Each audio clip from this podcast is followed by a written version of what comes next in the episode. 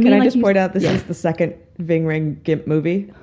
It's too weird. I'm sorry. It made me laugh so hard, and I'm trying not to laugh on the thing, but I am dying over here. Yeah, it- it comes as soon up. as she says the Gip thing's going to come up later. I was like, okay, thanks, great. Yeah, just spoilers, guys. It is the second Gip anyway. Yeah, Yeah, no, it is. It's true. Horror Movie Survival Guide is a weekly podcast where two unlikely gorehounds delve into our horror movie notebook from college. in which we meticulously kept track of every film we watched in the horror movie section of our local video store in our quest to learn how to survive and to ensure we end up as, as the final girl. Join Julia and Marion as we revisit the classic and obscure horror VHS we viewed and logged in our notebook. Breaking each movie down one by one, geeking out over all the ghastly minutia, and ultimately Illuminating the path to survival. Rolling. Rolling. Rolling, rolling, rolling. I'm glad that got a laugh. Blues Brothers. Hello. Hi guys, This is episode 34 of Horror Movie Survival Guide. I'm Marion. I'm Julia. Uh, this is uh, the first podcast from the Indie Popcorn. We are recording at the circus. And today uh, we are going to be discussing 1991's People Under the Stairs, written and directed by one Wes Craven. The ta- uh, the title of this episode is Run, Fool. Run, fool. So this movie was made for six million dollars. Okay. It made twenty four million. Did it really? Yes, it did. I didn't know that. It did really well. How come they didn't try and do like nine of these then? I don't know. Wes Craven's just like, no, thank you. Maybe. Not that that stopped anybody else before from like taking his movies and Yeah. running. That's interesting. I don't know. Huh. Uh, so the tagline: uh, In every neighborhood, there is one house that adults whisper about and children cross the street to avoid. Now, Wes Craven, creator of Nightmare on Elm Street, takes you inside. I mean, the rest of his life, Wes Craven, creator of Nightmare on Elm Uh-huh. Street, for the rest of his life. That's so funny. Uh, Um, so this film, uh, like Nightmare on Elm Street, was also based on a real incident in which uh, people broke into somebody's house and uh, they escaped. But when the police arrived, they found a bunch of children who had been locked up their entire lives. And Wes Craven's like, wait a minute. I I know can- his favorite thing is to read about terrible things in newspapers and be like, I can make a picture about that. And he does. He does, yeah. No, he does. Um, yeah, and that's basically the premise of this movie. So, uh, in the opening movie, at the opening of this movie, which I really enjoy because it's uh, a tarot card reading done uh, for Fool, uh, aka Poindexter is On his real his- name on his thir- on his 13th thirteenth birthday. Um, and he's having a tarot card reading done by is it his mother or a neighbor? I can't remember His remember. sister. His sister. That's right. Um, but the tarot card reading and her telling him what the cards say and him responding is all done in voiceover. Mm-hmm. So you just see these cards being kind of shared back and forth.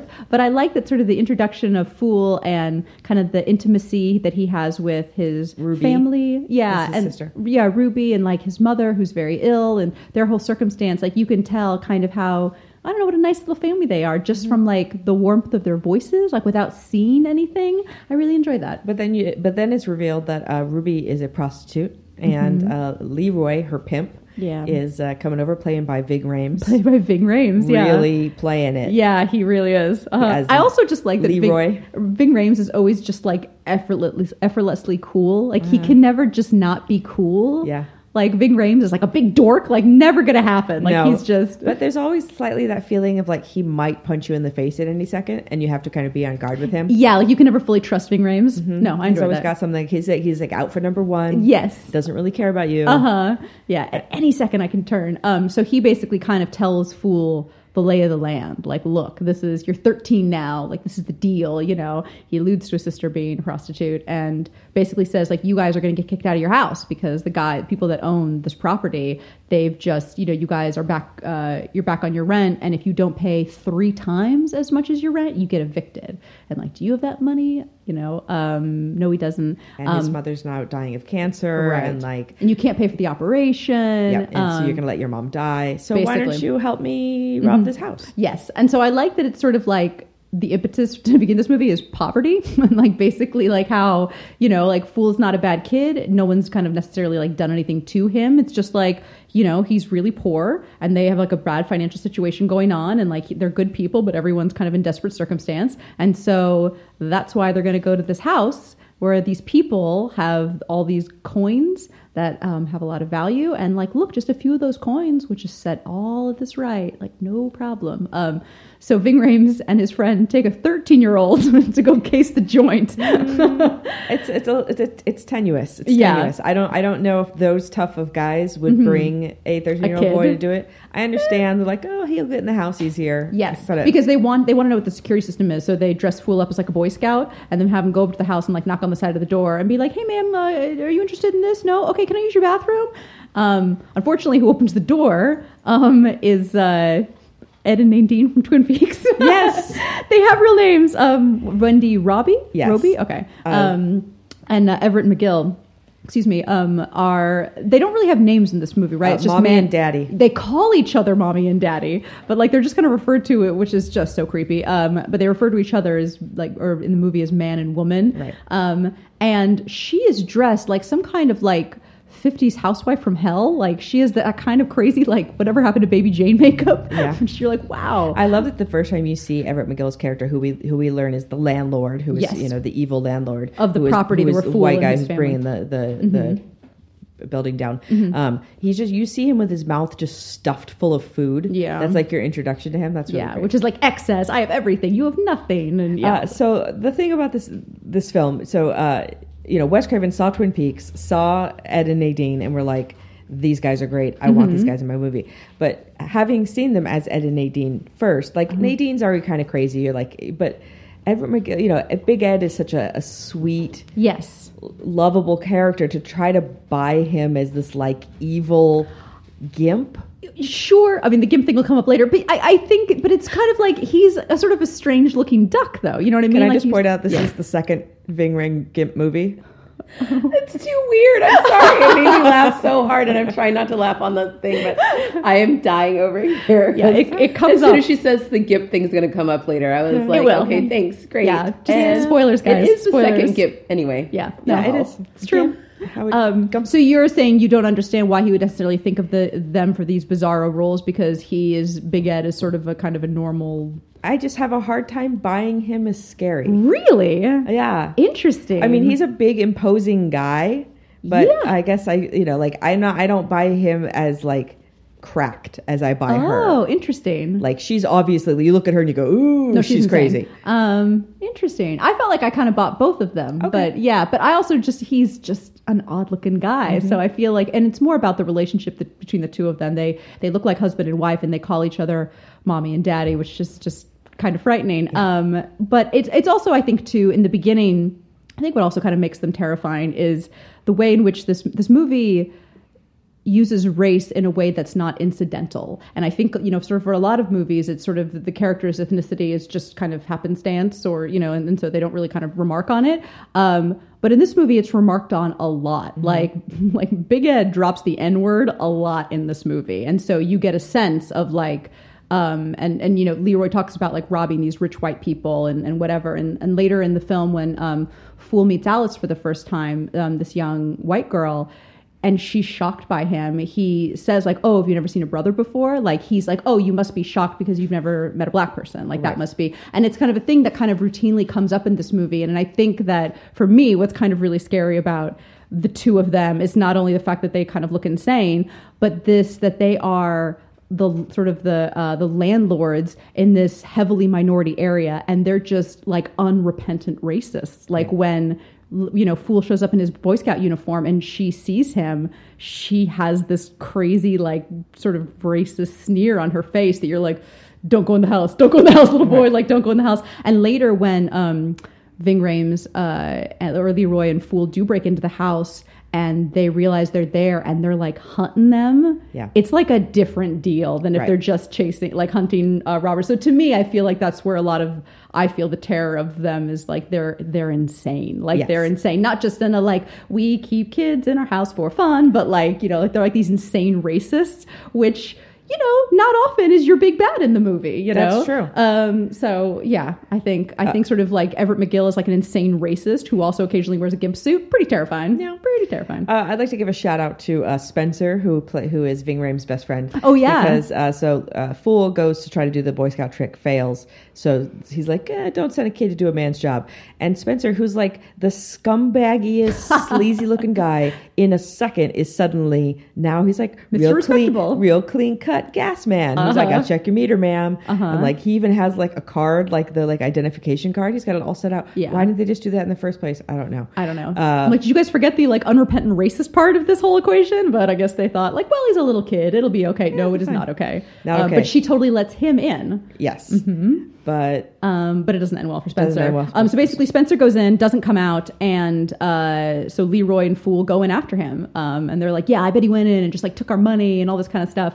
And you start seeing uh, basically the the layers upon layers of this house. So they're funeral homeowners. Is Yes. that right? Okay. So they first you broke into like a an house- anteroom. Yes, where it's like where we do funeral home stuff, and then you kind of get into like their main part of their house, and they have all these hallways and little like and a huge dog. and a huge dog and there's so much there's so many sequences with this dog where it's like dog chasing them and they trap a dog in a room the dog breaks out of the room and then they trap the dog over here and that, i mean there's just like a lot of nonsense with this dog um, and but you you kind of see recognize that the house has lots of different layers to it and there's tons of like hidden passages though you'll see like a hallway and then like they'll sort of be like a kind of a priest's hole looking thing and then you step into it and there's like passages within the house and that there are as Fool discovers, people living in all these passages, all, almost all of whom are children or like children who have grown up are like teenagers now. Um, and there's a whole weird, creepy deal. And there's also um, a little girl who's like Fool's age named Alice, um, who uh, the man and woman are keeping in the main part of the house as a daughter. as a of. daughter yeah but she is just terrified like she just lives in mortal terror and she's like white as a ghost and never goes out never sees anyone never talks to anyone But kind of explains the deal Mm-hmm. that they have a very heavy see no evil, hear no evil, speak no evil thing. Right. And so if, if any of the they, they adopt children, Mm-hmm. why we don't really know, uh, but they do. And then if they don't meet up to their standards, they will cut out the offending bit, at the ears or the tongue or whatnot. so a lot of these kids look insane one of them that we meet is this uh, kid named roach um, who's sort of this insane kid who just kind of ta- seems to talk kind of strange and we learn later that they have cut roach's tongue out It's a because good. It's he said good, something Yeah, we get to see the tongue. and cut. we do see the tongue and, and yeah fool's like what and then he sticks out his like stump like out of his which is tongue stomp. tongue stomp. Um, so, uh, so yeah, so basically, like they're trying to find. So basically, uh, Fool finds Spencer under the stairs, but he has some of the coins in his hand, Right. and then he and Leroy are trying to escape. And again, it's like there's more sort of silly bits with the dog, which I yeah, go ahead. Yeah. Okay, this is Uh-huh. this is this is my problem with this film. There's Where like it's this tonally all over the map. all over the map. Yeah. So they have this like Ving, we see Ving Rhames get attacked by the dog, and it's brutal. It's totally brutal. and then like he has this plan where he's going to hide behind the couch, and then Totally. Fool's going to like, but he's going to shoot the dog, and then it just turns into this like wacky broad comedy bit where Mm-hmm. like Fool had, they have electrified the door handles, and Fool gets electrified, and but then decides to like do this thing where they can like electrify the dog, and so they're all like bouncing around. It's very yeah. broad comedy, and it's very unusual and doesn't work Yeah, I agree. Mhm. at all. It's sort of like we were talking about with House, right? Where it's Yeah. like that idea of like horror comedy, but I don't think this movie is trying to be a horror comedy at all. So I don't really I think know. it is. I think Do you? There's so much goofy stuff. Like they have the part where like the dog, they like sli- he has like a Oh, slide. you're right. Yeah, you're right. Like he slides underneath the house and comes out of the kitchen cabinet but in it a all drawer. seems to hinge around the dog. I feel like everything with the dog is supposed to be funny, and then once the dog's out of the equation, I, I feel like we kind of lose the goofy bits. Like we don't just for some reason the dog is supposed to be like comedy magic. well, there's a well, we'll get to the end bit. but, Yeah. um. So they Uh, they discover yeah so basically they they uh, they discovered that um uh, that uh, Ving Rhames and, and Fool are in the, in the house, and the, there's another kind of great bit where Fool has done a lot of very clever things to elude the dog,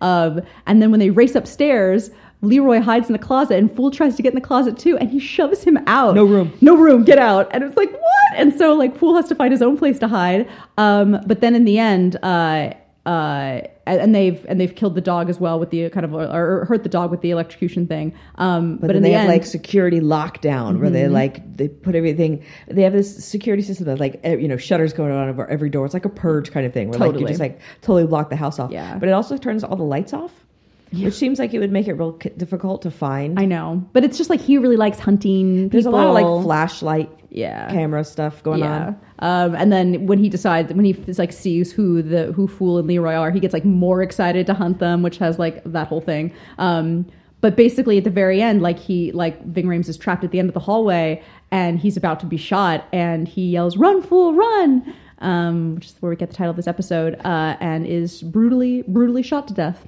um, by Everett McGill, and then And they falls down the down the stairs. stairs, and they dance over his corpse. Yeah, he has a little like we shot him and we got him dance. and they go wee, um, and that's that's no good. And they heard him say "run, fool," but he, they thought they were talk. He thought Ving Rhames was talking to him. yes. Like he was the fool, um, and so they don't quite get it. So basically, Fool is now trapped in the house. Um, he has the coins from Spencer's body, and he when he kind of meets Alice and meets Roach and sort of starts to understand the larger deal, and then also meets the people under the stairs because Okay, within the yes. house there are these people. And again, this is where the movie kind of gets a little odd for me. Um, some of the people who are under the house, their faces are like deformed, Mm-hmm. like not like they were born deformed, but like they've become deformed from Yeah. living under the house, So we see Everett McGill who has hung Leroy up upside down, uh, gutted him like a deer, which is so gross. That's like is- really okay. ultra gory. and is eating part of him, and then also throwing bits of him into the people to the people under the stairs to eat. who are eating him. Okay, so this is this is the problem with this is like you have goofy comedy bit with dog, and then you have that, which is like Texas Chainsaw shit. Like I fully looked away on that. did part. you? Mhm. It's it's it's fucked up, Yeah. and so. Why? What? Why take away from that Mm-hmm. with the comedy stuff?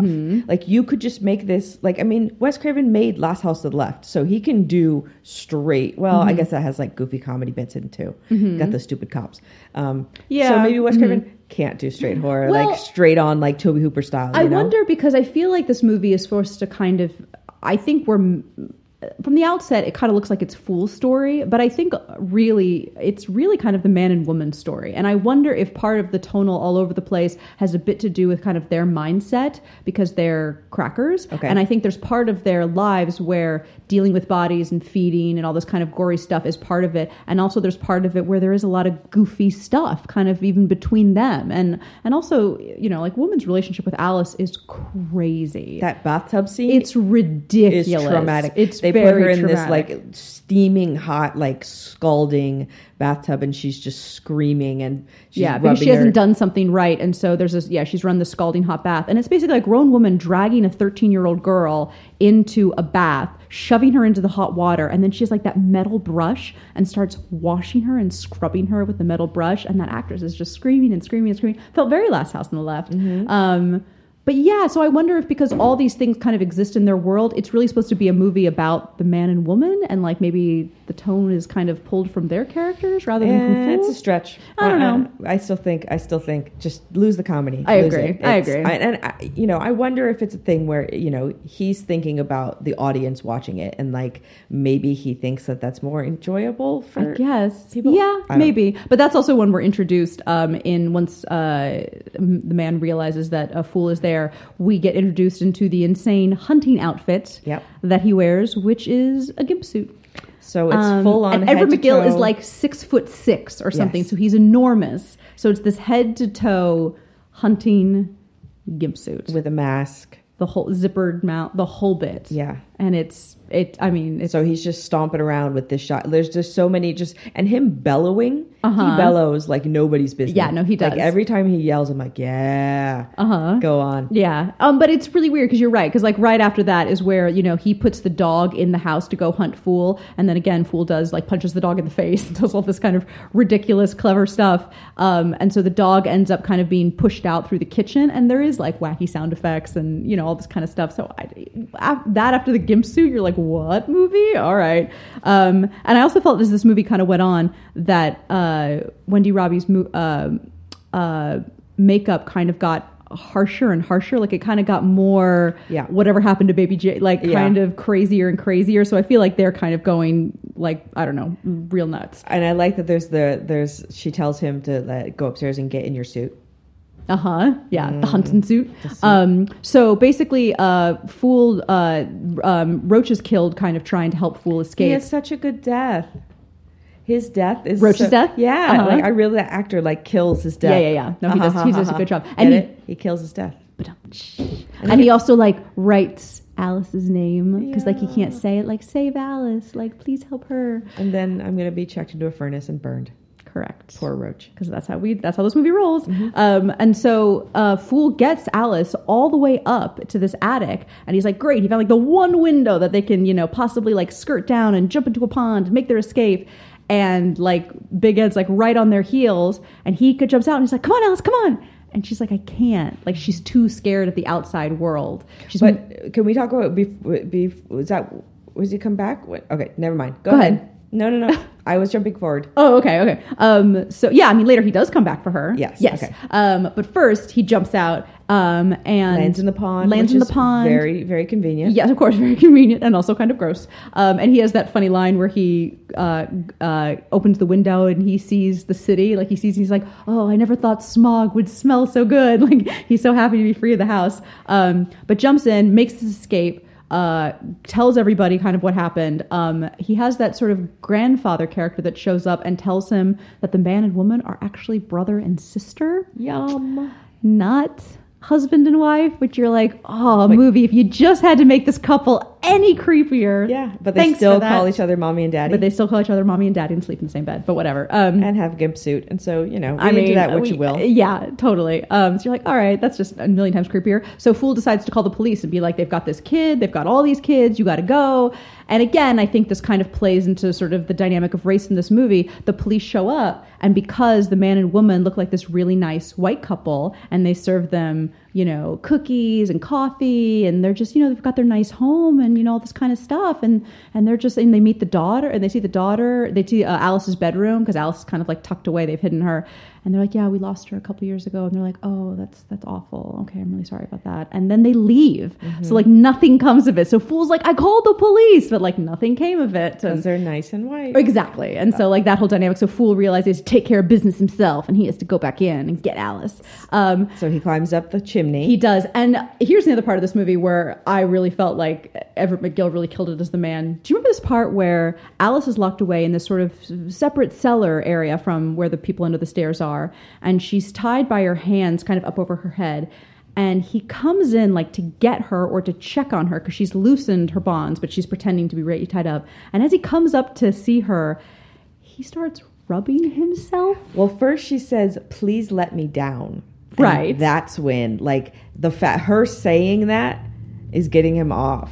which is uh, i mean I like that it goes there though. it like, really goes there I'm but like- that's where you're like goofy dog bits and Yeah. then we're doing this you know Where he's like, she's gonna say, "Let you just rub your crotch a little bit," and you're she's like, 13 Yeah. you're just like movie and you're raising her as your daughter But then that You adds know? this whole other level, of like, oh wow, oh wow, Oh, wow, Okay, yeah. this has been happening No, with this girl as well. exactly, yeah. So These you know, people it's a so small thing, up. but Mhm. but he he doesn't get to finish because Wendy Robie comes in and Right. is screaming at him about something or another. Yeah, uh huh. As she does. Yeah, and then so uh, so basically the uh, it's sort of sort of coincidentally as Fool comes back to rescue Alice again, the people under the stairs I guess are so riled up by Fool's presence they start to revolt.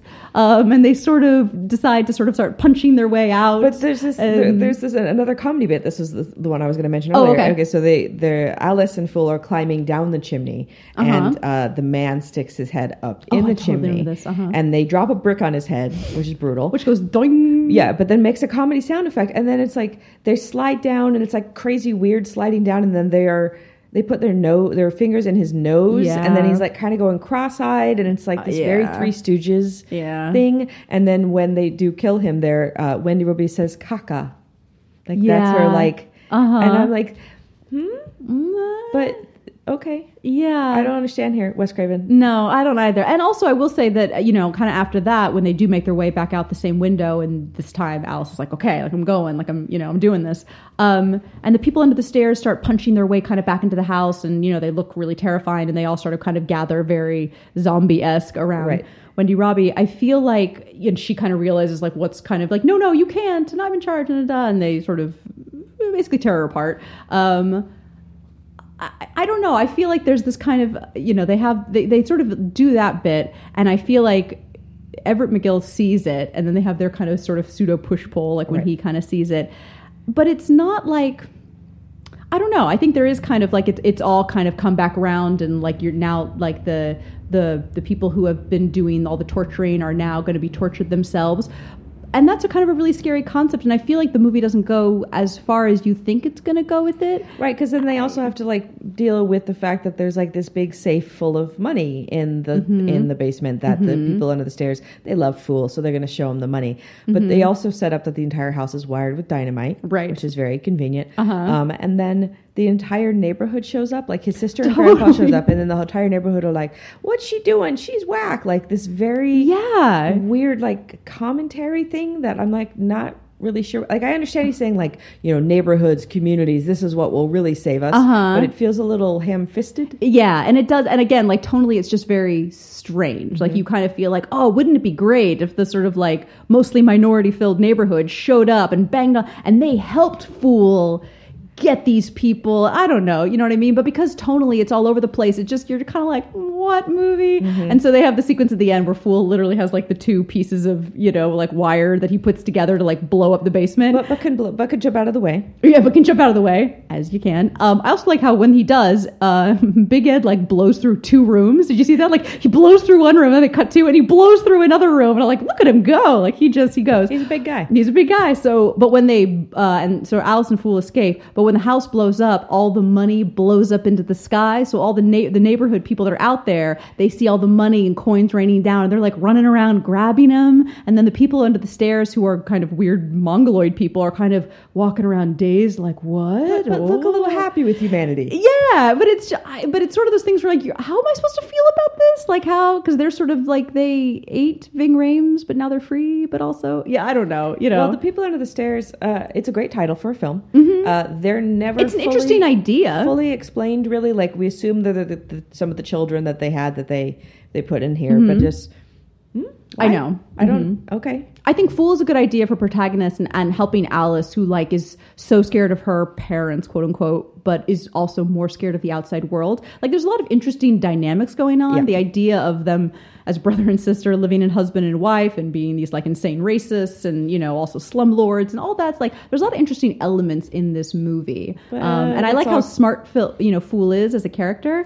Uh, Um, the smartest person is named Fool. Do you get it? but Hey. um, but yeah, I think because the tone is all over the place, you're like, meh yeah, kind of, kind of, kind of a mess. Yeah. But uh, we do get Wes Craven did write some some zingers for Ving Rhames to say, and I'm going to say these because they're delightful, and Okay. the fact that they came from Wes Craven's pen make them so much more delightful. That's so funny. And I can't say them as good as Ving Rhames, so imagine I'm Ving Rhames. uh, Thirteenth birthday is unlucky anyway. Too old to get tit, too young to get ass. Unbelievable. It's great. Uh-huh. And then my personal favorite, maybe the president going to make me the secretary of pussy. Unbelievable. That's great. Unbelievable. Wes Craven wrote that. Doesn't that make you happy? Ving Rhames is like, I'm saying what now? Uh, all right. Nobody says pussy as good as Ving Rhames. All right, so gore factor one, not enough blood to fill a Dixie cup. Two is a puddle of blood. Three is no- enough blood to gross out the average viewer. Four is a bathtub of blood. Five is run for the barf bag. We gave people under the stairs a four for gore. yeah, I think it's mostly because of the Ving Rhames being gutted, Gutted. and fed, and like you see the ri I mean, it's just Yeah, it's a, it's a bathtub of blood and then some. Yeah, definitely. Um, movie rating zero to five chainsaws. One, if you're desperate. Two, barely qualifies as a horror film. Three, seen worse, seen better. Four, not too shabby. And five, fantastigorical. You and I both gave this a three. Seen, Seen worse, worse, seen seen better. better. Yeah, I definitely think this qualifies. I think it's. I think it might be interesting for people who are like kind of super Wes Craven heads to kind of dip into this and see if this all over tone stuff is for you because you know I think sometimes when people take things that far it can really work and be really fun and I feel like everyone really goes for it in this Yes. movie like everyone's clearly having a good time but It's hard for me because you know Wes Craven uh, directed you know some of my favorite horror films, Mm-hmm. Nightmare on Elm Street and Last House on the Left and New Nightmare, and he has so many films that are transcendental almost like Yeah. Mm-hmm. so brilliant and then he has films that just don't really work and i feel like this is one of them you have stuff like deadly friend where you're like What? Yeah, but I will say his I the premises are always good. Yes. and that's what I do always love about Wes Craven. Wes Craven is even if the execution doesn't fully come off, the idea of this you know otherwise very kind of pristine, it's almost very Stepford Wives looking kind of couple. Where like on paper they have it all together, but they're like slumlords and racist, and they keep children under the stairs and all this you know stuff. It's Yeah. like a good idea, and that that would go unnoticed in a neighborhood for so long makes a lot of sense. Like Yeah. that's kind of a good premise. And then like this kid who comes in and upsets the balance and blah blah blah. Um, I think it's a good idea, but just yeah, like in execution, it was a little all over the place. Yeah. So uh, we're gonna do uh, next. We're gonna do kind of a round of anthology horrors, since there's a lot of those out there, and we love them. So uh, next week we will be talking about Creepshow. Creepshow. Everybody loves Creepshow. Yeah, it, yeah. There, there's some good stories in Creepshow. Yeah, and you know, with anthology horror, you get more bang for your buck. So This we'll- is You know, true. we like we- mini movies inside of a bigger movie. Right, and if something's not working for you, it's going to be over in ten minutes anyway. So moving on. All right, so we will see you next week for Creepshow. Yeah, see you guys.